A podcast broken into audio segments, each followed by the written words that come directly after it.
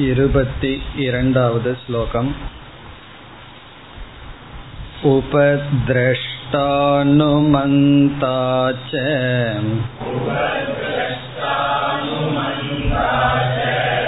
भर्ता भोक्ता महेश्वरः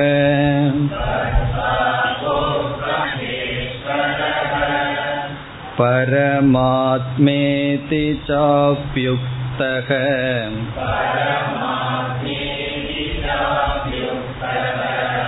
देहेऽस्मिन् पुरुषः परः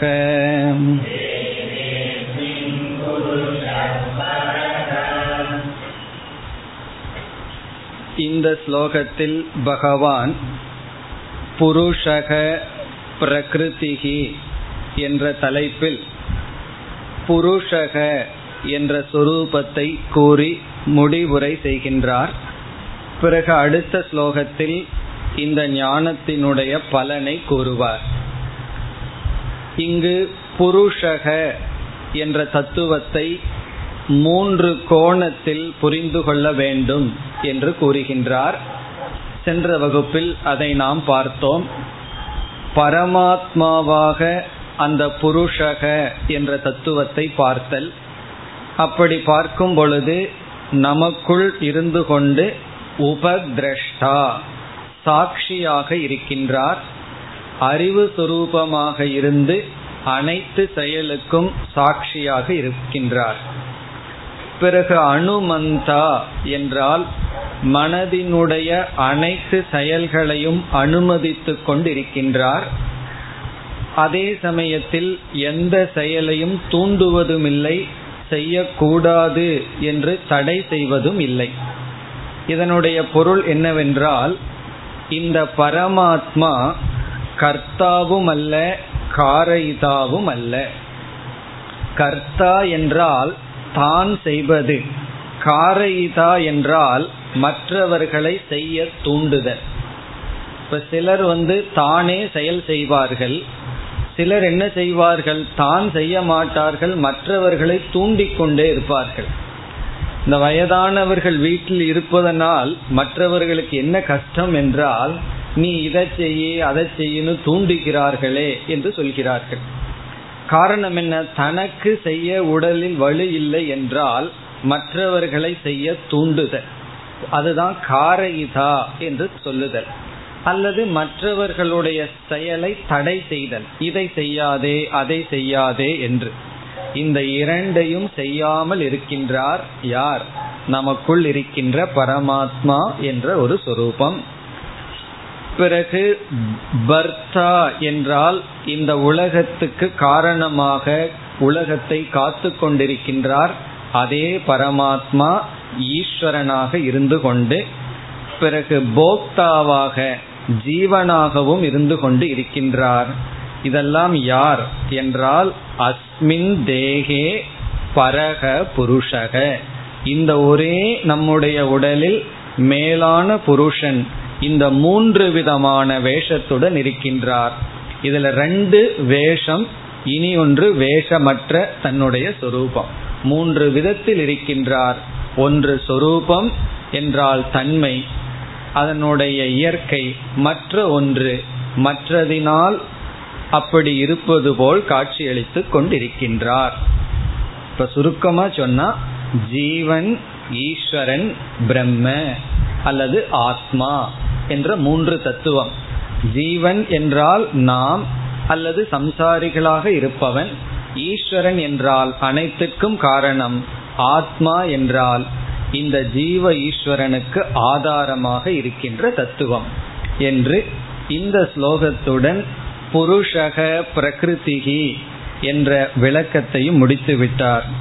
இனி அடுத்த ஸ்லோகத்தில் பகவான் பிரயோஜனத்தை சொல்லி முடிக்கப் போகின்றார். இருபத்தி மூன்று ய ஏவம் வேத்தி புருஷம்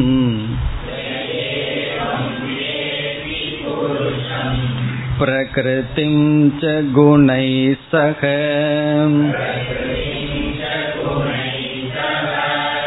सर्वथा वर्तमानोऽपि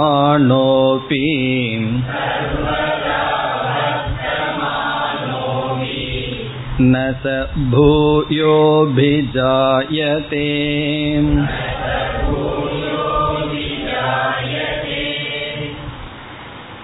இங்கு முதல் வரியில் இங்கு சொன்னபடி யார் இந்த இரண்டு தத்துவத்தையும் அறிகிறார்களோ அவர்களுக்கு இப்படிப்பட்ட பிரயோஜனம் இருக்கின்றது என்று இரண்டாவது வரியில் கூறுகின்றார்.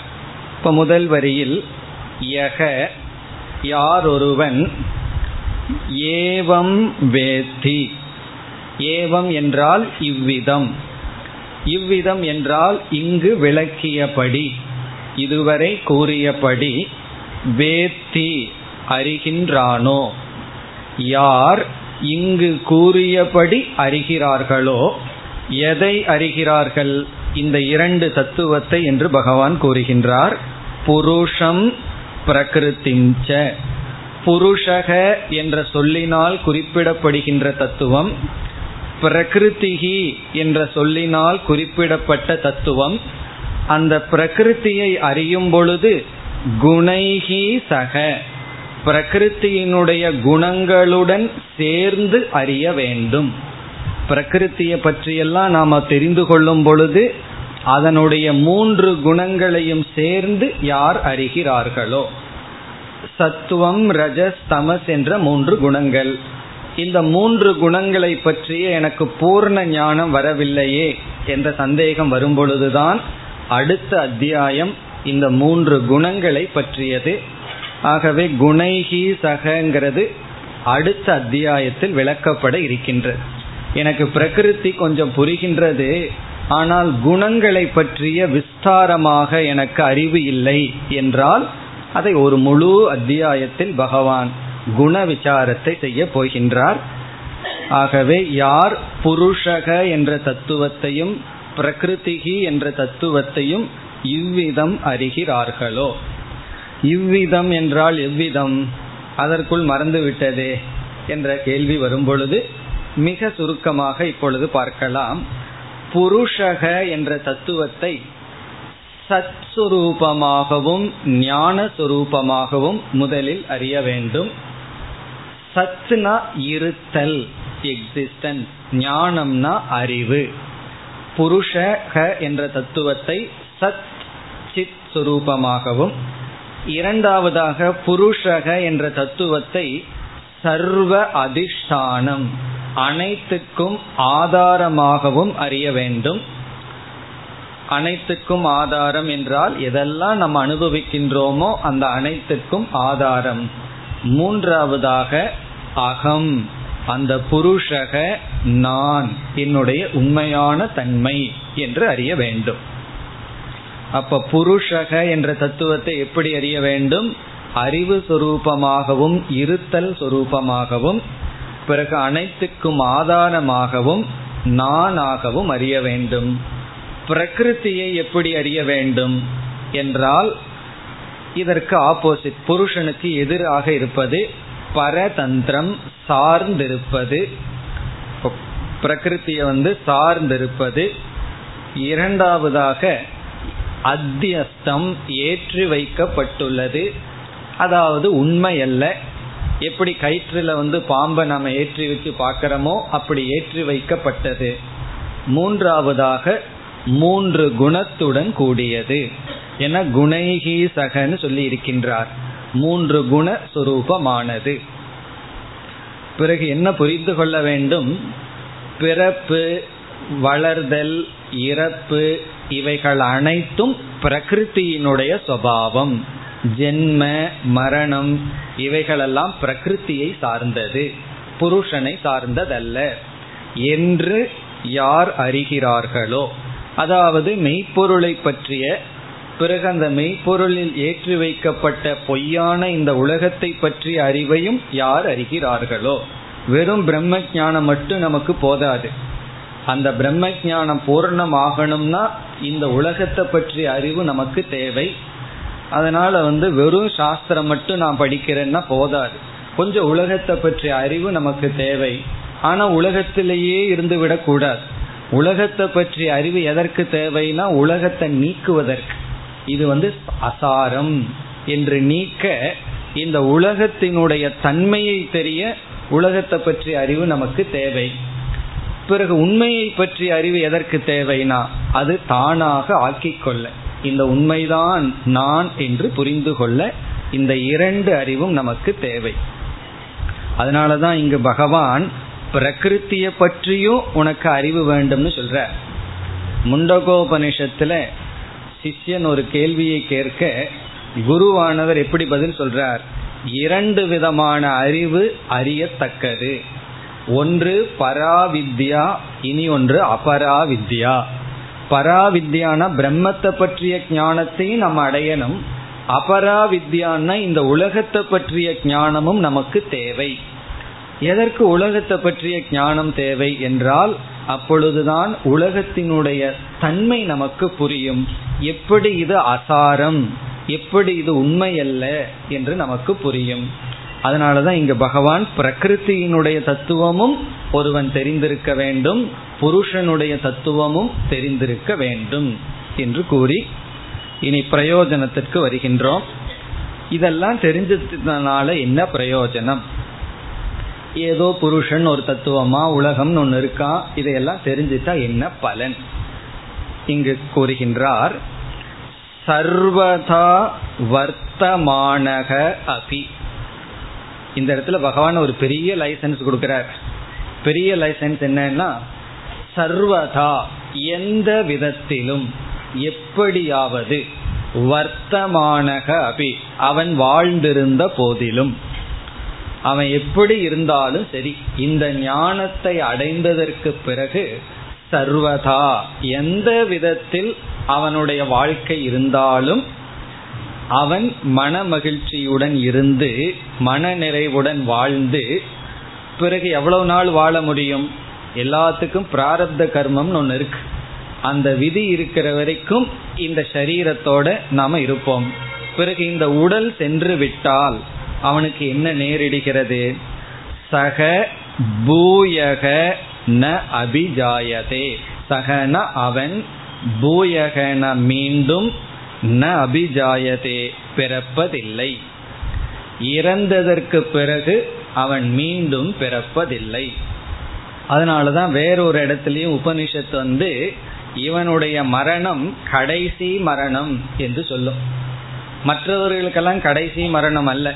காரணம் என்ன? அதுக்கப்புறமும் மரணம் இருக்கு. அது எப்படி இறந்தாச்சு? அதுக்கப்புறம் மரணம் எப்படின்னா அதுக்கப்புறமும் பிறப்பு அதுக்கப்புறமும் மரணம். பராந்த காலம் என்று சொல்வது. இவனுடைய மரணம் தான் லாஸ்ட் டெத் கடைசிய மரணத்தை இவன் அனுபவிக்கின்றான். காரணம் என்ன? மீண்டும் பிறப்பதில்லை. இப்ப இருக்கும் பொழுது அவன் எப்படி வாழ்ந்திருந்தாலும் பிறகு அவன் மீண்டும் இறந்து பிறப்பதில்லை. இந்த இடத்துல என்ன பகவான் கூறுகின்றார்? சர்வதா வர்த்தமானகன்னா இந்த ரெண்டை மட்டும் தெரிஞ்சிட்டு நம்ம இஷ்டத்துக்கு வாழ்ந்துடலாமா அப்படின்னு ஒரு கேள்வி நமக்கு வரும். இந்த ரெண்டை மட்டும் நான் தெரிஞ்சிட்டா போதும். பிறகு எப்படி வேணாலும் வாழலாமே என்றால் இங்கு எப்படி வாழலாம்? சர்வதா என்ற சொல்லுக்கு பொருள் ஒருவன் எந்த வர்ணத்தை சார்ந்தவனாக இருந்தாலும் வர்ணம்னா அவன் வந்து பிராமணனா இருக்கலாம் கஷத்திரியனா இருக்கலாம் வைசியனா இருக்கலாம் சூத்ரனா இருக்கலாம். எந்த ஆசிரமத்தை சார்ந்தவனாக இருந்தாலும் ஆசிரமம்னா பிரம்மச்சரிய ஆசிரமம் பேச்சுலரா அவன் இருக்கலாம் அல்லது இல்லறவாசியா இருக்கலாம் அல்லது ரிட்டையர்ட் ஆகி வானப்பிரஸ்தனா இருக்கலாம் அல்லது சந்நியாசியாக இருக்கலாம். இப்ப சர்வதாங்கிறதுக்கு அர்த்தம் அவன் எந்த ஆசிரமம் எந்த வர்ணத்தில் இருந்தாலும். அதனுடைய அர்த்தம் என்னன்னா ஒருவன் எந்த சூழ்நிலையில் இருந்தாலும் அந்த சூழ்நிலை அவனுடைய மோட்சத்துக்கு தடையாக இருக்காது. இது எல்லாத்துக்கும் ஒரு பெரிய குழப்பம். நான் மோட்சத்தை அடையணும்னு சொன்னா குகையில தான் இருக்கணும். இந்த வீட்டில் இருக்கிற வரைக்கும் எனக்கு மோட்சம் இல்லைன்னு முடிவு செய்து விடுவார்கள். அல்லது எங்கும் நகரத்தில் இருக்கக்கூடாது. அப்படி எத்தனையோ சில கற்பனைகள். சுத்தியும் மரம் இருக்கணும். இந்த மாதிரி எல்லாம் சில கற்பனைகள். ஆசிரமத்தில் இருக்கணும். வீட்டில் இருக்கக்கூடாது. உறவினர்களுக்குள் இருக்கக்கூடாது என்றெல்லாம் எத்தனையோ சில எண்ணங்கள். அதெல்லாம் இடையில இடையில அவங்கள விட்டுட்டு போயிட்டு வரலாம் பயிற்சி பண்றதுக்கு. ஆனால் மோக்ஷம் என்று சொன்னால் என்னுடைய மன நிறைவுக்கு நிபந்தனை அற்றதுதான் மோக்ஷம். அதாவது நான் மனசோட நிறைஞ்ச மனசில் இருக்கேன். எனக்கு மனதில் ஒரு திருப்தி இருக்கு. அந்த திருப்திக்கு நிபந்தனை சொல்லிட்டு இருக்கிற வரைக்கும் நான் பந்தப்பட்டு இருக்கின்றேன் எந்த நிபந்தனையும் இல்லாததுதான் மோக்ஷம். அதனாலதான் பகவான் இங்கு சொல்றார் ஒருவன் எந்த ஜாதியை சார்ந்தவனாகவும் எந்த வயதை உடையவனாகவும் எந்த ஸ்டேஜ் எந்த விதமான ஆசிரமத்தில் இருந்தவனாகவும் வாழ்ந்து கொண்டிருந்தாலும் அவன் மீண்டும் பிறப்பதில்லை. இப்ப இங்க என்ன பகவான் சொல்றார்? ஞானத்தை அடைஞ்சதற்கு பிறகும் கூட அவரவர்களுக்கு பிராரப்தம்னு ஒன்று இருக்கு. அந்த பிராரப்தம் என்றால் நம்முடைய கர்ம வினை எப்படிப்பட்ட சூழ்நிலையில் வாழ வேண்டும் என்பதை நிர்ணயிக்கும். அந்த சூழ்நிலையிலிருந்து நாம் விடுதலை அடைய முடியாது. அப்படி என்றால் எனக்கு கஷ்டமாகவே இருக்குமா என்றால் சூழ்நிலையிலிருந்து விடுதலை அடைய மாட்டோம். அந்த சூழ்நிலையை பொருள்படுத்துகின்ற மனதிலிருந்து விடுதலை அடைவோம். சூழ்நிலை வந்து நம்ம என்ன நினைச்சிட்டு இருக்கோம்? இந்த சூழ்நிலை என்னை துக்கப்படுத்துதுன்னு நினைக்கிறோம். அது அல்ல. அந்த சூழ்நிலையை நம்ம எடுத்துக்கிற விதம்தான் எடுத்துக்கொள்ற மனது தான் நம்மை துக்கப்படுத்துகின்றது. பொதுவா ஜெயில் இருக்கிறது சந்தோஷமான சூழ்நிலைன்னு சொல்லுவோமா? அது எல்லாத்துக்கும் துக்கம்தான். கொஞ்சம் வருஷத்துக்கு முன்னாடி என்ன நடந்தது? ரிஷிகேஷ்ல வந்து ஒரு போராட்டம் நடந்தது. பசுவை கொல்லக்கூடாதுன்னு சொல்லி. அதுல சில சாதுக்களும் கலந்து விட்டார்கள். அவங்களை எல்லாம் பிடிச்சி ஜெயிலில் போட்டார்கள். இந்த சாதுக்களுக்கு ரொம்ப சந்தோஷமா போச்சு. பிக்ஷைக்கெல்லாம் வெளியே போக வேண்டியது இல்லையே இருந்த இடத்துலயே கிடைக்குது. அவர்கள் பாட்டுக்கு ஜெயில இருந்து சந்தோஷமா வேலை வேலைக்கு சாப்பிட்டு தியானம் பண்ண ஆரம்பிச்சிட்டார்கள். பிறகு கவர்மெண்ட் பார்த்துட்டு அவர்கள் எல்லாம் விட்டு விட்டார்கள். இவங்களுக்கெல்லாம் சாப்பாடு போடுறதுதான் வேஸ்ட்னு சொல்லி.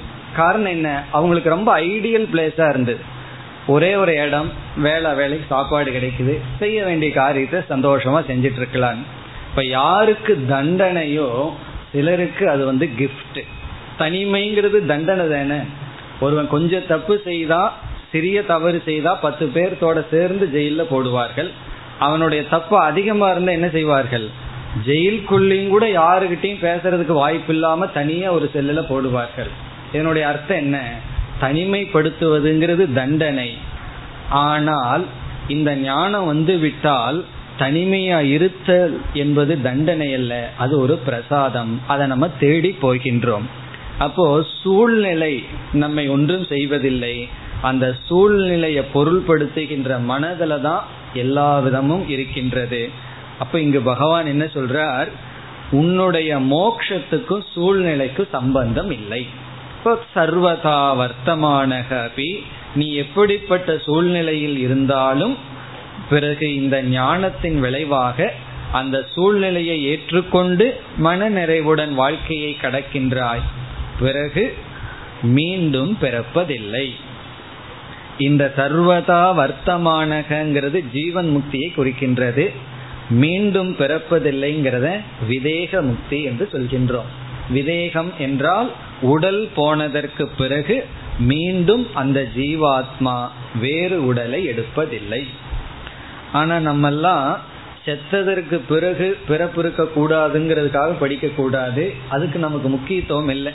இருக்கும்போது எப்படி இருப்போம்? அதுக்காகத்தான் நம்ம சாஸ்திரம் எல்லாம் படிக்கின்றோம். இறந்ததற்கு பிறகு அது என்ன நடக்குங்கிறது இப்ப நமக்கு அந்த கஷ்டம் வேண்டாம். இறந்ததற்கு பிறகு என்ன ஆகுங்கிறத பத்தி இப்ப யோசிக்க வேண்டாம். இருக்கிற வரைக்கும் வாழ்க்கையை எப்படி அமைக்க வேண்டும்? நம்ம எவ்வளவு மன நிறைவுடன் வாழ வேண்டும்? அதற்கு தான் நம்ம சாஸ்திரம் படிக்கின்றோம். ஆனாலும் இவ்விதம் இருந்து இறந்த பிறகு என்ன பலன் என்பதையும் சாஸ்திரம் பேசும். அதைத்தான் இங்கு பகவான் மீண்டும் அந்த ஜீவன் பெறப்படுவதில்லை என்று இந்த ஸ்லோகத்துடன் பகவான் ஆறு தலைப்பை பற்றிய விசாரத்தை முடித்து விட்டார். இனி நாம் அடுத்த ஸ்லோகத்திற்கு செல்லலாம். தியானேனாத்மனி பஷ்யந்தி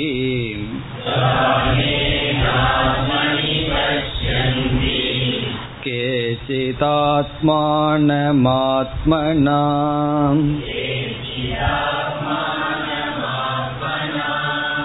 अन्ये साङ्ख्येन योगेन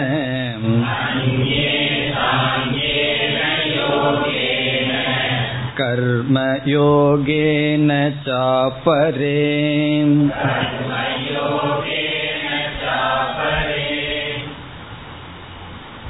இந்த அத்தியாயத்தின் ஆரம்பத்தில் ஆறு சொற்களினுடைய விளக்கம் கேட்கப்பட்டது. சில புஸ்தகத்தில் அர்ஜுனனுடைய கேள்வி இருக்காது. இருப்பினும் ஆறு சொற்கள் விளக்கத்திற்கு எடுத்துக்கொள்ளப்பட்டது ஞாபகம் இருக்குமோ? அந்த ஆறு சொல் என்னென்ன இந்த அத்தியாயம் முடிகிற வரைக்காவது. பிரகிருதிகி புருஷக க்ஷேத்திரம் க்ஷேத்ரஜக ஞானம் ஞேயம் என்ற ஆறு சொற்கள். இந்த ஆறு சொற்களினுடைய தத்துவம் சென்ற ஸ்லோகத்துடன் முடிவடைந்து விட்டது. இதோட பகவான் என்ன செய்திருக்கணும்? இந்த அத்தியாயத்தை முடித்திருக்க வேண்டும். இருப்பினும் வருகின்ற பதினோரு ஸ்லோகங்களில் பகவான் முடிவுரை செய்கின்றார். இதெல்லாமே கன்க்ளூஷன் போர்ஷன் இனிமேல் முடிவுரை செய்கின்றார். இப்போ இதோடு இந்த ஆறு சொற்களினுடைய விளக்கமும் முடிந்து விட்டது. அந்த ஆறு சொற்கள்ல க்ஷேத்ரஜக என்ற சொல்லும் ஞேயம் என்ற சொல்லும் புருஷக என்ற சொல்லும் ஒரே மெய்ப்பொருளை குறிக்கின்ற தத்துவம் தான் உடலை அறிந்து கொண்டிருக்கின்ற உபதிரஷ்டா சாட்சி. புருஷக என்றாலும் பிறகு நேயம் என்றாலும் அறியத்தக்க வேண்டிய பிரம்ம. க்ஷேத்திரம் என்பது முதல்ல பகவான் இந்த உடலாக சொல்லி பிறகு இந்த ஜட உலகம் அனைத்தும் க்ஷேத்திரம்னார். பிறகு ஞானம் என்ற சொல்லில் பண்புகளை எல்லாம் பகவான் கூறினார். நம்ம இருபது பண்புகளை பார்த்தோம். இவ்விதம் ஒவ்வொரு தலைப்பையும் பகவான் எடுத்துக்கொண்டு தனித்தனியாக விளக்கினார். இனிமேல் என்ன செய்ய போகின்றார்? இந்த ஆறு தலைப்பையும் கலந்து முடிவுரையாக சொல்ல போகின்றார். மாறி மாறி சொல்லுவார். ஏற்கனவே இங்கு விசாரம் செய்யப்பட்டதைத்தான் பகவான் முடிவுரை செய்கின்றார். அதனால நம்ம அதிக விளக்கம் இனி நமக்கு அவசியம் இல்லை முடிவுரை தான் செய்கின்றார். எப்படி இனிமேல் வரப்போகிறதுனா ஒரு வாரத்துக்கான வெஜிடபிள் வீட்டில் வாங்கி வைப்போம். ஒவ்வொரு நாளும் ஒவ்வொரு காய்கறியை பண்ணுவோம். கடைசியாக என்ன ஆகும்னா எல்லா காய்கறியும் கொஞ்சம் கொஞ்சம் மீதி இருக்கும். என்ன பண்ணிடுவோம் ஒரு அவியல் போட்டுருவோம். அந்த அவியல் வேலை தான் இப்பொழுது பகவான் செய்கிறார். ஆறு டாபிக்கில் இருக்கிற தலைப்பை கொஞ்சம் கொஞ்சமா எடுத்து கலந்து நமக்கு கொடுக்க போகின்றார். அதுலயும் ஒரு சுவை இருக்கும் அல்லவா? எதுக்கு தனித்தனியா வெஜிடபிள் சாப்பிட்டாச்சேனா கொஞ்சம் கொஞ்சம் சேர்ந்து சாப்பிட்றதுலயும் ஒரு சுவை. அந்த சுவையை இப்பொழுது பகவான் கொடுக்க போகின்றார். அப்போ இதுவரை பேசிய கருத்தை பகவான் கலந்து பேச போகின்றார். இப்ப என்னென்ன பேசுகிறார்? மூணு டாபிக் இனி நமக்கு வரப்போகின்றது.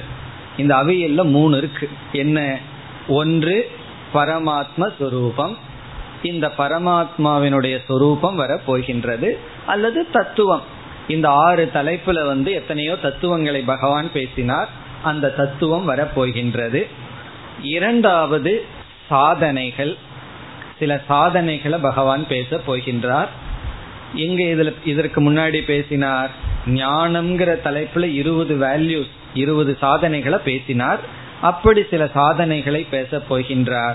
பிறகு மீண்டும் பிரயோஜனத்தை பேச போகின்றார். பலம். அப்ப என்ன மூன்று தலைப்புகள்? இந்த ஸ்லோகத்திலிருந்து இந்த அத்தியாயம் முடிகின்ற வரை இருபத்தி நாலிலிருந்து முப்பத்தி நாலாவது ஸ்லோகம் பதினோரு ஸ்லோகம் வரை இந்த மூணு தான் தலைப்பு. மீண்டும் தத்துவ உபதேசம் தத்துவத்தை பற்றி சொல்வார். இங்கு சொன்ன வார்த்தைகளையே பகவான் பயன்படுத்த போகின்றார். க்ஷேத்திரம் க்ஷேத்திரஜக பிரகிருதி புருஷகங்கிற சொல்லையே பயன்படுத்தி முடிவுரை செய்ய போகின்றார். பிறகு சில சாதனைகளை கூறப் போகின்றார். பிறகு மீண்டும் மீண்டும் பிரயோஜனத்தை கூறுவார். இந்த அறிவினால என்ன பலன் நமக்கு கிடைக்கின்றது? ஏன்னா யாருக்குமே அறிவினுடைய வேல்யூவே தெரியறதில்லை. அறிவில்லாமையே மேனேஜ் பண்ணலான்னு ரொம்ப பேர்த்துக்கு ஆசை. காரணம் என்னன்னா அறிவினுடைய மகிமை ஞானத்தினுடைய பெருமை யாருக்கும் தெரிவதில்லை. அதனாலதான் ஒருவர் சொன்னார் if knowledge is costly try ignorance அப்படின்னு சொன்னார். நீ அறிவுக்கு ரொம்ப உனக்கு காஸ்ட்லியா இருந்தது அறியாமையை முயற்சி பண்ணிப்பாரு அதுக்கு மேல எவ்வளவு கஷ்டம் வரும்னு சொல்லி. அப்படி அந்த அறிவினுடைய பெருமை நமக்கு தெரியாத காரணத்தினால் இந்த அறிவினால இந்த பலன் இந்த பலன் என்று பகவான் சொல்லிக்கொண்டே இருக்க போகின்றார். இதுதான் நம்மளுடைய முடிவுரையில வர இருக்கின்ற கருத்துக்கள். இனி இருபத்தி நான்கு இருபத்தி ஐந்து. இந்த இரண்டு ஸ்லோகங்களில் பகவான் சாதனைகளை பேசுகின்றார். மோக்ஷத்திற்கான சாதனைகள் பேசப்படுகின்றது. இந்த இரண்டு ஸ்லோகத்தில். இப்ப படித்தது அடுத்த ஸ்லோகத்தில் சேர்ந்து சாதனைகள். அந்த சாதனையினுடைய சாரத்தை நாம் இப்பொழுது பார்த்துவிட்டு ஸ்லோகத்திற்குள் செல்லலாம். அமானித்துவம் அதம்பித்துவம் என்று இருபது வேல்யூஸ் பண்புகளை எல்லாம் பகவான் கூறினார்.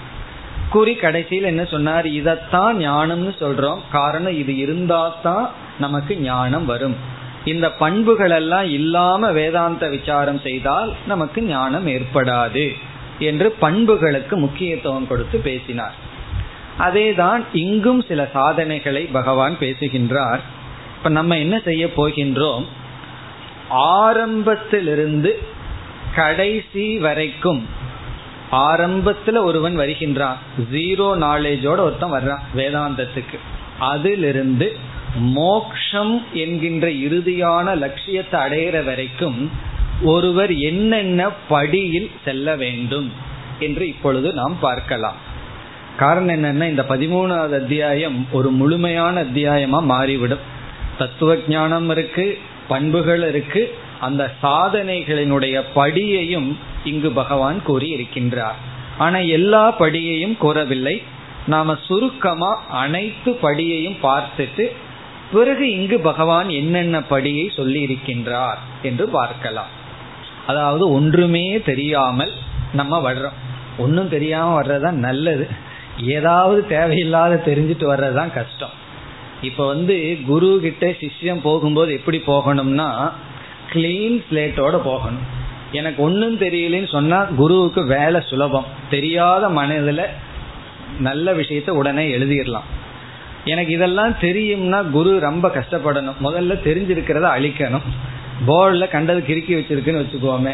என்ன செய்யணும்? அதை கிளீன் பண்ணி தானே எழுத முடியும். அப்படி ஒன்றுமே இல்லாத ஆரம்பத்தில் எப்படி ஆரம்பிக்க வேண்டும்? சில பேர்த்துக்கு அந்த ஒரு கேள்வி வரும்.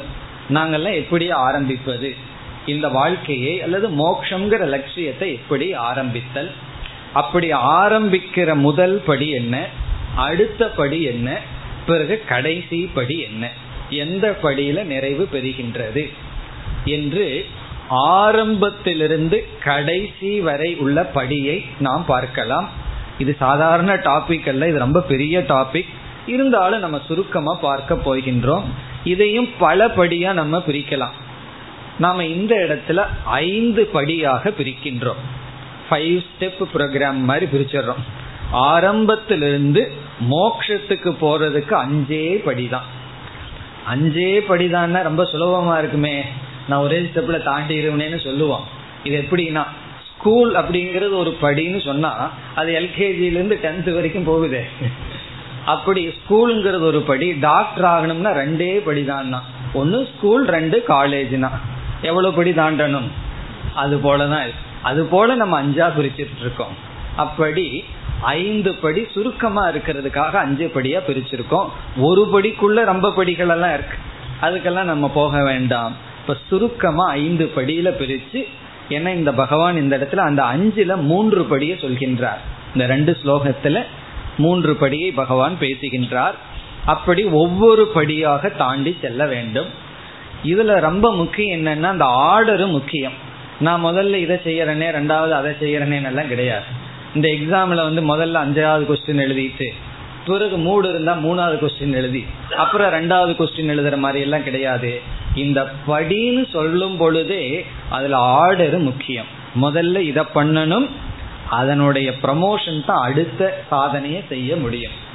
அதை ஒழுங்கா செஞ்சா தான் அதற்கு அடுத்த சாதனையை ஒழுங்கா செய்ய முடியும்.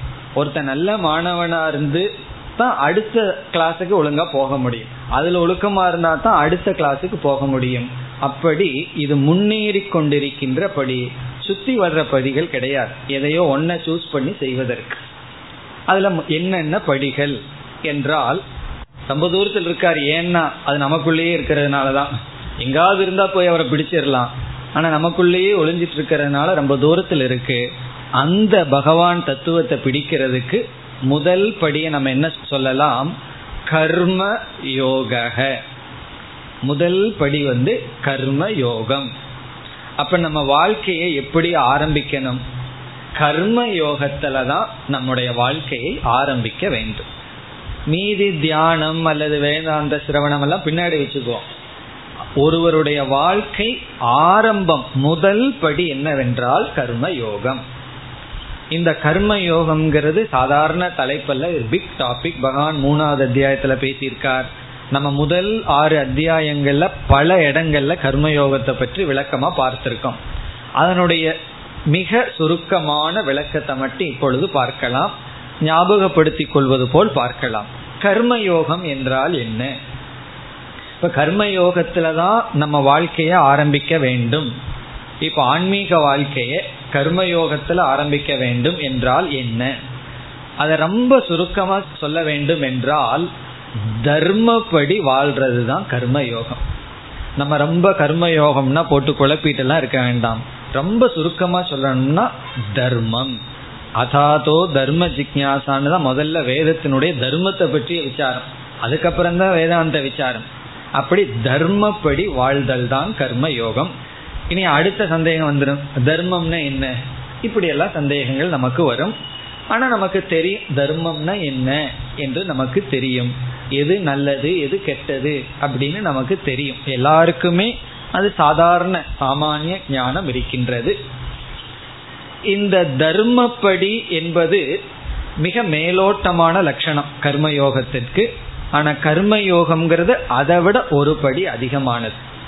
இப்ப இதனுடைய சாரம் என்னவென்றால் இப்ப நம்ம இந்த உலகத்துல வாழ்ந்துட்டு இருக்கோம் நம்ம ரெண்டு விதமான ரோல் ரெண்டு விதத்துல இந்த உலகத்துல நமக்கு ரெஸ்பான்ஸ் இருக்கு. இந்த உலகத்தோட இணக்கம் வைக்கின்றோம். ஒன்று இந்த உலகத்துக்கு செயலை கொடுத்தல் கர்த்தாவாக செயல்படுதல். ஒரு செயலை நம்ம மேற்கொள்ளுதல்.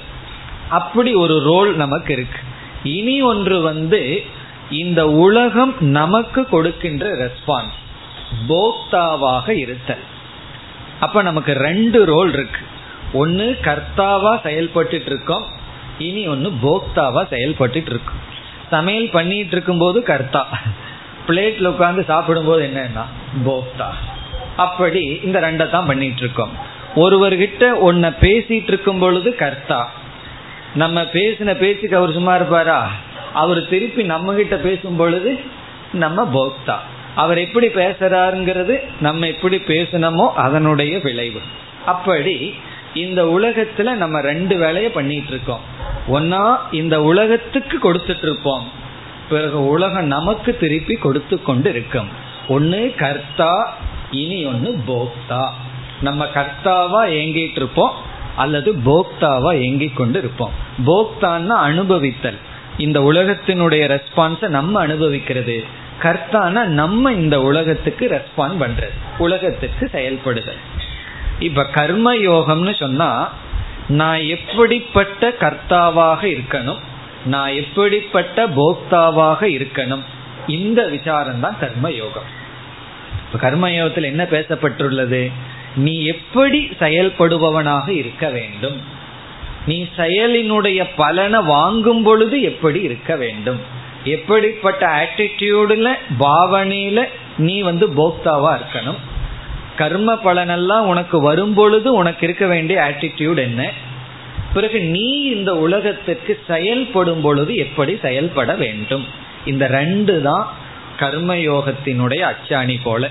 நான் எப்படிப்பட்ட டூவர் கர்த்தாவா இருக்கணும்? எப்படிப்பட்ட என்ஜாயர் எப்படிப்பட்ட போக்தாவாக இருக்க வேண்டும்? இதுல வந்து கர்த்தாவா எப்படி இருக்கணும்னு சொன்னா நம்மிடமிருந்து உருவாகின்ற செயல்களை சாஸ்திரம் பலவாக பிரிக்கின்றது. ஒன்று வந்து ஸ்வதர்மம் நம்முடைய கடமைகள். சிலதெல்லாம் நம்முடைய டியூட்டின்னு பிரிக்கப்பட்டிருக்கு நம்முடைய கடமைகள். அந்த கடமைகளை நீ செய்துதான் ஆகணும். எனக்கு விருப்பம் இருக்கு இல்லை அப்படிங்கிறத கடமையில நம்ம விருப்பு வெறுப்ப கடமையில கொண்டு வரக்கூடாது. எனக்கு விருப்பம் இருக்கோ இல்லையோ எனக்கு இருக்கின்ற எல்லா கடமைகளையும் செய்தாக வேண்டும். அது வந்து கர்த்தாவா இருக்கிறவனுக்கு கொடுக்கின்ற நியமம்.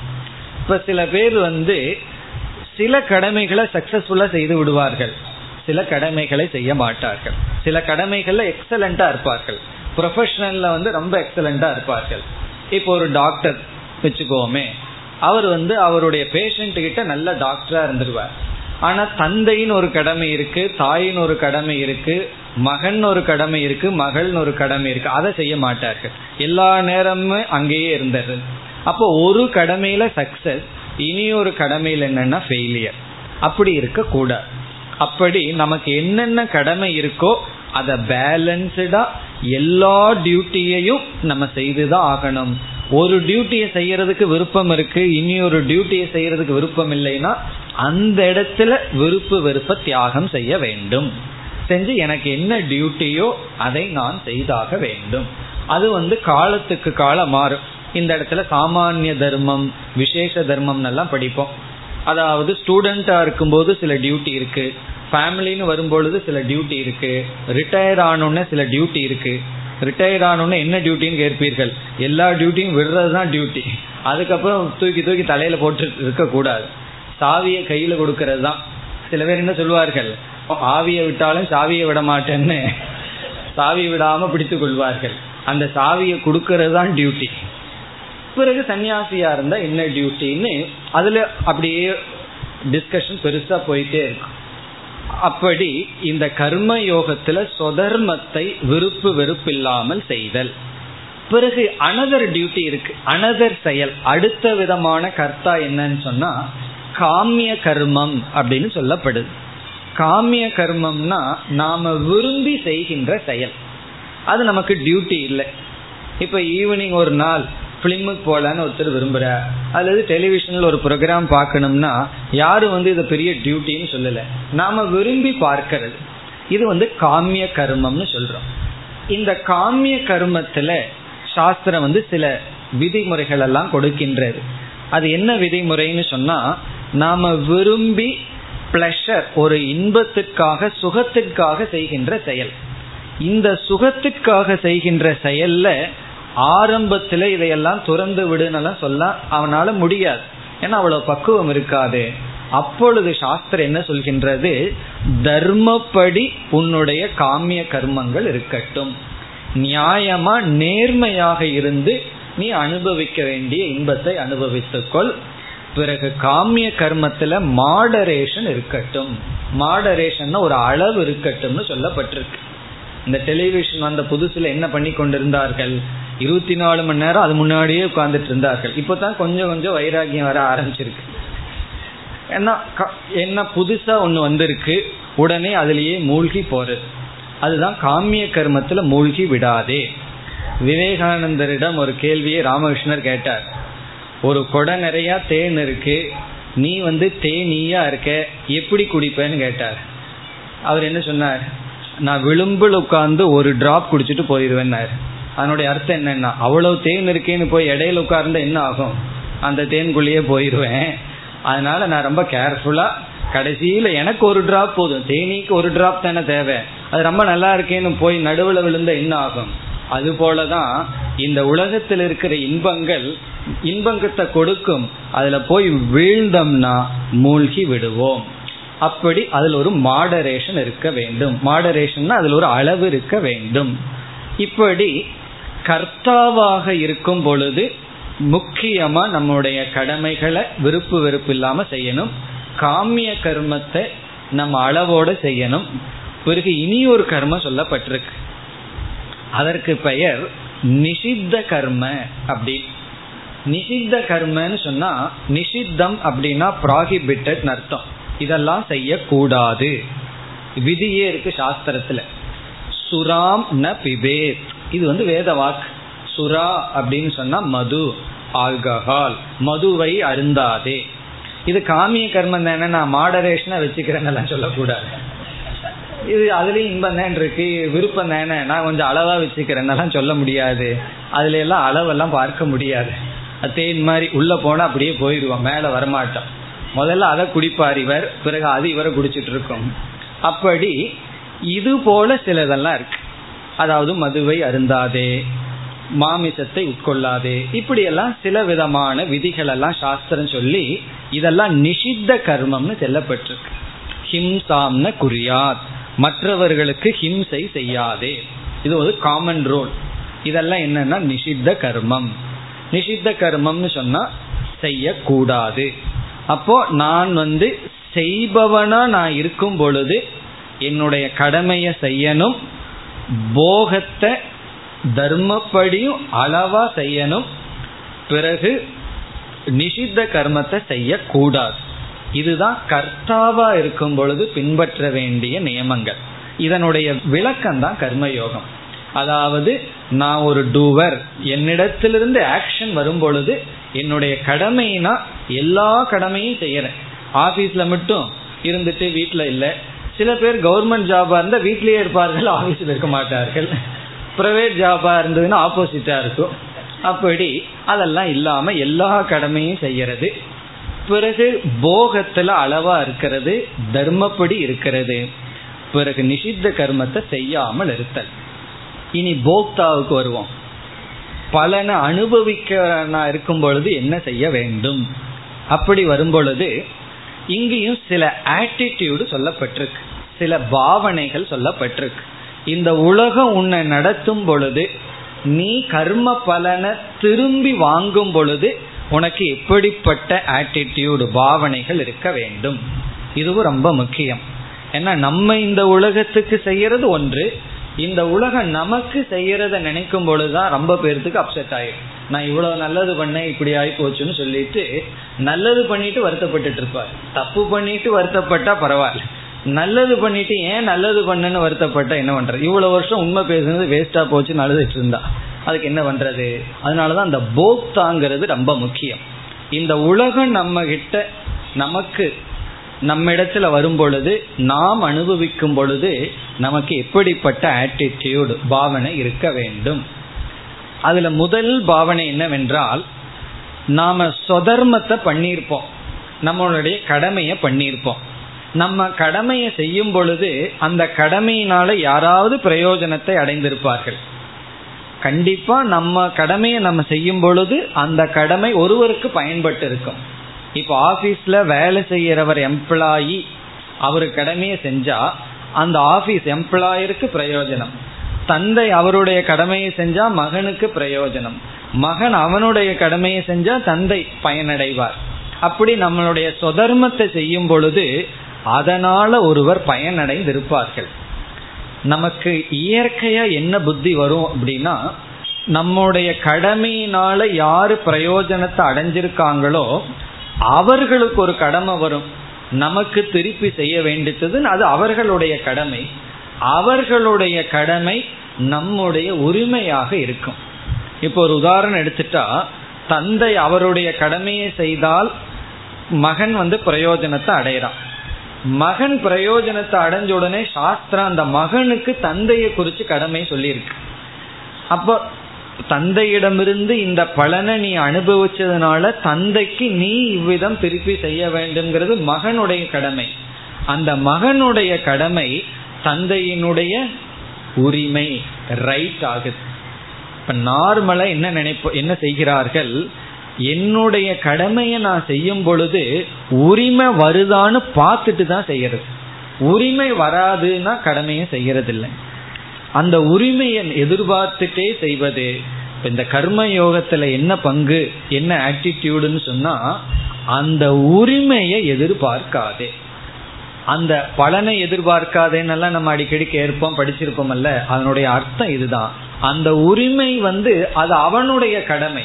அவனுடைய கடமையை செய்யறது செய்யாதது அது அவனிடத்துல இருக்கு. உன்னுடைய கடமையை நீ செய். பிறகு உரிமையை எதிர்பார்க்காம நான் கடமையை மட்டும் செஞ்சா என்ன பண்றதுன்னா அந்த இடத்துல தான் பகவானை கொண்டு வர்றான் பகவான் என்ன ப்ராமிஸ் பண்றாரு? உனக்கு ஏதோ ஒரு விதத்துல அந்த உரிமை கிடைக்கும். நீ கடமையை செய். அதனுடைய பலனை நான் உனக்கு தருகின்றேன். நீ உன்னுடைய புத்தியில நினைச்சிட்டு இருக்காத இங்கிருந்து தான் எனக்கு உரிமை வரணும்னு. அங்கிருந்து வரவில்லைன்னா அவன் அந்த கடமையை செய்ய தவறியுள்ளான். நான் ஏதோ ஒரு விதத்துல உனக்கு அந்த உரிமையை கொடுப்பேன் என்று உரிமையை எதிர்பார்த்து கடமையை செஞ்சா அதற்கு பெயர் கடமை அல்ல. அதற்கு பெயர் பிஸ்னஸ் அதற்கு பெயர் வியாபாரம். அப்போ உன்னுடைய கடமையை நீ செய். உரிமையை என்னிடத்தில் விட்டுவிடு. நம்ம உலகத்தில் என்ன நடக்குதுன்னா ஒருவர் வந்து யாரையாவது வளர்த்தி இருப்பார்கள். யாரையாவது முன்னேற்றி இருப்பார்கள் தன்னுடைய குடும்பத்தை சேர்ந்தவர்களை எல்லாம் பண்ணிட்டு பிறகு அவர்கள் வந்து தேவையான ரெஸ்பான்ஸ் இருக்காது. ரெஸ்பெக்ட்லேயோ அல்லது கிராட்டிடியூடோ கொஞ்சம் குறைஞ்சிருக்கலாம். அல்லது அவர்களிடம் இருக்கலாம் நமக்கு அது போதாதா இருக்கும். அல்லது அவர்களிடம் அது இல்லாமே போயிருக்கலாம். உடனே என்ன மனநிலை வருகிறதுனா இவ்வளவு நாளா நான் செஞ்சது வேஸ்ட் இவ்வளவு நல்லது பண்ணேன் என்றெல்லாம் நம்ம நொந்து கொள்றோம். தப்பு பண்ணிட்டு குற்ற உணர்வு வந்தா அது நல்லது. நல்லது பண்ணிட்டு குற்ற உணர்வு வந்தா அது எந்த விதத்துல நல்லது? அதுதான் கர்ம யோகம் நம்மை காப்பாற்றும். இந்த கர்ம யோகம்ங்கிற ஆட்டிடியூடு வந்து நமக்கு ஒரு நல்ல மனநிலையை கொடுக்கும். நம்ம நல்ல எண்ணத்துடன் நல்லதை செய்தோம். அவர்கள் அதை திருப்பி செய்யறது செய்யாதது அது அவர்களுடைய அறிவு அவர்களுடைய பலன் அவர்களுடைய பாவ புண்ணியம் எனக்கு இந்த செயலினுடைய பலனை இறைவன் கொடுப்பார். இந்த ஆட்டிடியூடு தான் ரொம்ப முக்கியம். நம்ம பலனை எதிர்பார்க்காம எதுவும் செய்யறதில்லை. அதாவது பலனை எதிர்பார்க்காம செய் என்றால் பலனை எதிர்பார்க்காம யாரும் எதையும் செய்ய முடியாது. பகவானும் கூட அர்ஜுனனுக்கு இந்த உபதேசத்தை பண்ணிட்டு இருக்கும் பொழுது மினிமமா ஒரு பலனை எதிர்பார்த்திருப்பார். என்ன? நான் சொல்றது அவனுக்கு புரியணும் அப்படின்னு சொல்லி. உனக்கு புரிஞ்சா புரியிட்டு புரியாட்டி போன எதிர்பார்க்காம அவருக்கு என்ன எதுக்கு ஏன் சொல்லணும் அவர்? அதே போலதான் எந்த ஒரு கிளாஸ்லயே புரியணுங்கிற ஒரு எதிர்பார்ப்புல தானே கிளாஸே எடுக்க முடியும். அப்படி பலனை எதிர்பார்க்காம யாரும் எதையும் செய்ய முடியாது. பலனை வந்து முழுமையா எதிர்பார்க்காம ஒருவன் செய்கின்றான்னு அவன் யார்? பக்கத்தில் இருக்க ஒரு ஹாஸ்பிட்டல் அங்க இருக்கிறவங்க தான் செய்வார்கள். அவங்களுக்கு ஒரு பலனும் இருக்காது ஏதாவது செய்து கொண்டு இருப்பார்கள். அது மூளையில் ஏதாவது கோளாறு வந்தா தான் அப்படி பண்ண முடியும். இயற்கையா பலனை எதிர்பார்த்து தான் பண்ண முடியும். அந்த எதிர்பார்க்கும் பொழுது உனக்கு என்ன ஆட்டிடியூட் இருக்கணும்? எந்த இடத்திலிருந்து எதிர்பார்க்கணும்? எப்படி எதிர்பார்க்கணும்? இந்த விஷயம்தான் கர்மயோகம் பேசுகின்றது. இப்ப கடமையை செய் பலன் உனக்கு கிடைக்கும். இறைவனிடமிருந்து எதிர்பார் யாரு உன்னுடைய கடமையில பிரயோஜனத்தை அடைஞ்சாங்களோ அவங்க கொடுக்கலாம் கொடுக்காம இருக்கலாம். அவர்களிடத்தில் எதிர்பார்க்காத. காரணம் அது உன்னுடைய கையில இல்லை. அது அவனுடைய தலையெழுத்து அவனுக்கு நல்ல காலம் இருந்தா ஒழுங்கா செய்வான். இல்லைன்னா செய்ய மாட்டான். பிறகு நான் உனக்கு கொடுக்கறேன்னு இறைவன் மீது வைக்கின்ற நம்பிக்கை தான் கர்மயோகத்தினுடைய அச்சாணி. பிறகு அடுத்த போக்தா. அடுத்த விதத்துல போக்தாவா இருக்கும் பொழுது நம்ம இந்த உலக இன்பங்களை எல்லாம் அனுபவிக்கின்றோம். கர்ம பலனை அனுபவிக்கின்றோம். கிடைக்கலன்னு சொன்னா அவர்கள் மீது வெறுப்பு வரக்கூடாது அவ்வளவுதான். இந்த கர்ம பலனெல்லாம் நமக்கு வரும் பொழுது இந்த இடத்துல ரொம்ப முக்கியமான பாவனை வந்து ஈஸ்வரனுடைய பிரசாதமாக நாம் போக்தாவாக இருக்க வேண்டும். நாம போக்தாவா இருக்கும் பொழுது எதை அனுபவிக்கிறோமோ அது இறைவன் கொடுத்த பிரசாதம். இல்ல நான் தான் செஞ்சேன். இது என்னுடைய பலன்னு சொன்னா அது கர்மயோகம் அல்ல. அது கர்வம். அது கர்வ யோகம்னு பேர் வச்சுக்கலாம். அது கர்ம யோகம் அல்ல. காரணம் என்னன்னா வீட்டில் நம்ம ஒரு நாள் சாப்பிட்றோம். புளியோதரை பண்ணி போடுறாங்கன்னு வச்சுக்கோமே. அதில் சாப்பிட்ட உடனே கல் வருது. உடனே என்ன கோபம் வரும் தெரியுமா அவருக்கு? நான் இவ்வளோ கஷ்டப்பட்டு சம்பாரிச்சு போடுறேன். கல்லான்னு சொல்லி துப்புவார். காரணம் என்ன? அது கர்வ யோகம் நான் சம்பாதிக்கிறேன் கல்லையும் கூட பொறுக்கி சமைக்க தெரியாதான்னு சொல்லுவார் சப்போஸ் அதே அவர் கோயிலுக்கு போறார் நல்ல விஷ்ணு கோயில்ல புளியோதர சாதம் கொடுக்கிறார்கள் அதுல ஒரு வாயில மூணு கல் வருது கோபம் வருமா? பேசாம துப்பிட்டு வந்துருவோம் பகவான் ஆச்சே. ஏன் அங்க மட்டும் கோபம் வரல? ஒரே ஒரு காரணம். அதை பிரசாதம்னு சாப்பிட்டு இருக்கோம் அது பகவானுடைய பிரசாதம்னு சாப்பிடும் பொழுது குறை இருந்தா கோபம் வர்றதில்லை. இது வந்து என்னுடைய பிரசாதம். அதனாலதான் அப்படி இருக்கு. பகவானுடைய பிரசாதம்னு எடுத்துட்டா நமக்கு கோபம் வருவதில்லை. அப்படி அல்லது ஒருத்தர் வீட்டுக்கு போறோம். செடியிலிருந்து ஒரு ரோஜா பூவை கொடுக்கிறார். உடனே மோந்து பார்ப்போம். அதே இது பகவானுடைய சன்னதியில வச்சு கொடுத்தா கண்ணில் வச்சுக்குவோம். அதனுடைய அர்த்தம் என்னன்னா இது பகவானிடமிருந்து வருதுனாவே நம்ம எரியாம ஆட்டிடியூடு மாறுது. இது போக பொருள்னு சொன்னாவே வேறு விதமான பாவனை இருக்கின்றது. அப்படி எல்லா விதமான வரவும் இறைவனுடைய பிரசாதம். அதுல துக்கமும் கூட இறைவனுடைய பிரசாதம். என்ன ஏதோ கொஞ்சம் பக்குவப்படுத்துறதுக்கு இறைவன் வந்து துக்கத்தை கொடுக்கின்றார்னு சொல்லி அந்த பிரசாத புத்தி தான் போக்தாவா இருக்கும்போது இருக்க வேண்டியது. அது கோயில்ல மட்டும் இருக்கக்கூடாது வீட்லயும் இருக்கணும். எல்லா நேரமும் எனக்கு எதெல்லாம் நான் அனுபவிக்கிறேனோ அதெல்லாம் பிரசாத புத்தி. அப்படின்னா ரொம்ப சந்தோஷமா போச்சுன்னு சிலருக்கு தோணிடும் ஏன்னா ஒரு கம்ப்ளைண்ட் பண்ண மாட்டார்களே அப்படின்னு தோணும். பை ஃபேக்ட் அப்படி இருந்தோம்னா மற்றவர்களுக்கு அதிக கவனம் வந்து சும்மா திட்டுறதுனால தான் எச்சா கோவம் வந்து வேணும்னே தப்பு பண்ணுவார்கள். ஒழுங்கா இருந்தோம் அப்படின்னா பயம் அதிகமாகும். பிறகு நமக்கு கிடைக்கிறதெல்லாம் பெட்டர் வே கொஞ்சம் நல்லா கிடைக்கும். அந்த ரகசியம் நமக்கு தெரியாதனால தான் கஷ்டப்பட்டுட்டு இருக்கோம். அப்படி இந்த பலனை அனுபவிக்கும் பொழுது ஈஸ்வர புத்தி. எல்லாத்திலையும் பகவானை கொண்டு வரணும். இதுதான் போக்தாவா இருக்கும் பொழுது இருக்க வேண்டிய ஆட்டிடியூட் இப்படி கர்மயோகத்துல பல கருத்துக்கள் இருக்கின்றது. நம்ம ஆரம்பம் இப்படித்தான் வாழ்க்கை ஆரம்பிக்கணும். செயல்படும் பொழுது நான் எதை செய்யணும் எதை செய்யக்கூடாது எது என்னுடைய கடமை எது போகம் அதுல எவ்வளவு தூரம் நான் ஈடுபடணும். பலனை வாங்கும் பொழுது நான் என்னுடைய கடமையிலிருந்து உரிமையை நான் எதிர்பார்க்க கூடாது. அது பகவான் கொடுப்பார்ங்கிற நம்பிக்கை. பிறகு மற்ற போகங்களை எல்லாம் மற்ற பலனை எல்லாம் வாங்கும் பொழுது நமக்கு இது இறைவனுடைய பிரசாதம் என்ற புத்தியில செயல்பட்டால் இப்படித்தான் வாழ்க்கையை துவங்கணும். இது துவங்கிறது ரொம்ப கஷ்டம் அல்ல ஏன்னா பகவான் பெரிய தியாகத்தை எல்லாம் இங்க ஒன்றும் செய்ய சொல்லலை. நம்ம நம்மளுடைய கடமையை செய்யறோம் போகத்தை அனுபவிக்கின்ற எல்லா வாழ்க்கையும் வாழ்றோம். அதுல ஒரு மாடரேஷன் ஏதோ கொஞ்சம் தர்மத்தை சேர்த்திக்கோ இன்பம் எல்லாம் அனுபவிக்கும் போது என்ன நினைச்சுக்கோ இவ்வளவுதான் கேட்கிறாரு இதுவும் கூட ஆரம்பத்துல செய்ய முடியாதுன்னா அப்புறம் என்ன பண்றது? இதுதான் ஆரம்பம். அதனால ஆரம்ப ஸ்டேஜ் வந்து ரொம்ப சுலபமா இருக்கும். இப்படித்தான் ஆரம்பிக்க வேண்டும். இது கர்ம யோகம் இதெல்லாம் எதுக்கு சொல்றீங்கன்னா இந்த ஸ்லோகத்தில் இருக்கு பகவான். கடைசியில் சொல்றார் கர்மயோகத்துல சிலர் ஆரம்பிக்கின்றார்கள் என்று இங்கு பகவான் சொல்லி இருக்கின்றார் இந்த கர்ம யோகத்தை இந்த ஸ்லோகத்துல பகவான் குறிப்பிட்டு இருக்கின்றார் இப்படி நம்ம ஆரம்பிக்கின்றோம் கர்ம யோகத்துல பிறகு எவ்வளவு நாளுனா? இப்படியே கர்மயோகத்திலேயே போய் மடிந்து விடுவதா அப்படின்னா கிடையாது. கர்மயோகம்ங்கிறது ஃபர்ஸ்ட் ஸ்டெப் முதல் படி முக்கியமான படியும் கூட. இப்படி கர்மயோகப்படி வாழ்ந்தால் அடுத்த கேள்வி எனக்கு என்ன பிரயோஜனம்? நான் எப்படியாவது தாறுமாற வாழலாம். அல்லது ஒரு நியமப்படி வாழ்க்கை வாழலாம். அப்படி வாழ்ந்தால் என்ன பிரயோஜனம்? நம்ம வேதாந்தத்துக்குள்ள என்ட்ரி ஆகணும்னா ஃபர்ஸ்ட் புரிஞ்சுக்க வேண்டிய டாபிக் வந்து கர்மயோகம். அந்த கர்மயோகத்தை நல்லா புரிஞ்சுட்டு அதன்படி வாழ்க்கையை நம்ம ஆரம்பிக்கணும். அப்படி ஆரம்பிச்சு கர்மயோகம் செய்தால் என்ன பலன்? இப்ப நம்ம பிரயோஜனத்துக்கு வர்றோம். கர்மயோகப்படி வாழ்க்கை வாழ்ந்தால் என்ன பலன்? என்ன பலன் சொன்னா ரொம்ப ஒரு அதிசயமான பலன் நமக்கு கிடைக்கிறது. என்னவென்றால் பகவான் வந்து நமக்கு புத்தியை கொடுத்திருக்கார்.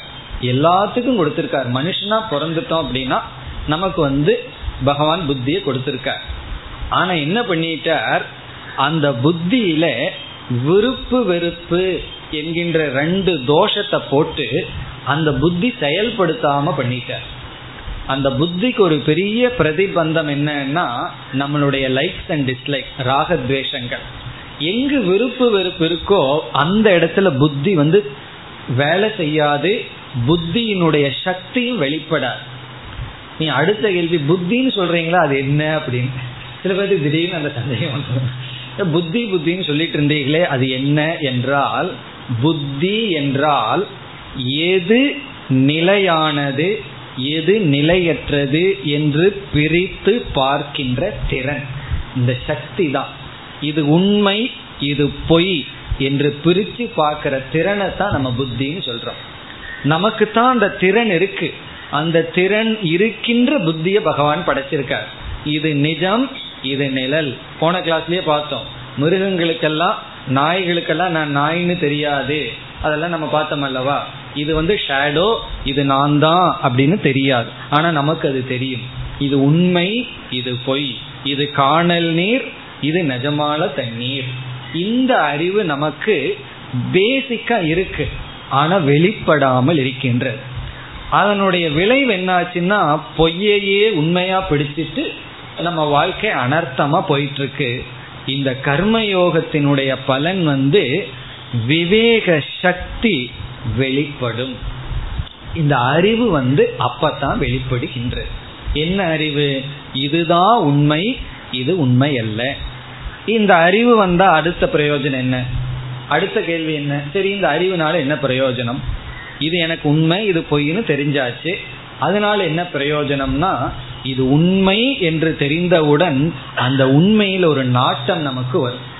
இது பொய்னு தெரிஞ்சிட்டோம்னா உடனே என்ன வரும்? அதிலிருந்து விலகுவோம். இந்த பொய்யிலிருந்து விலகி உண்மையை நோக்கி போவோம்.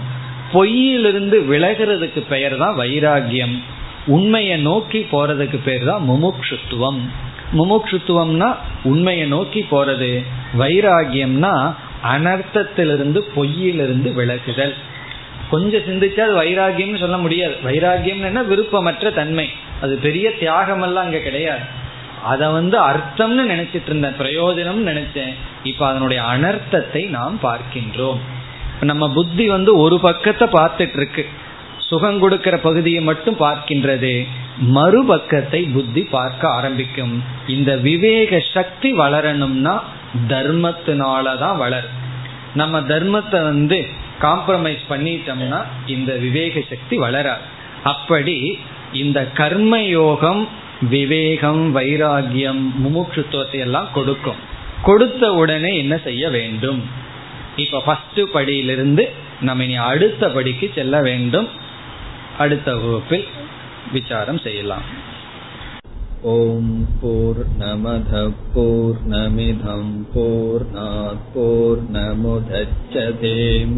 पूर्णस्य पूर्णमादाय पूर्णमेवावशिष्यते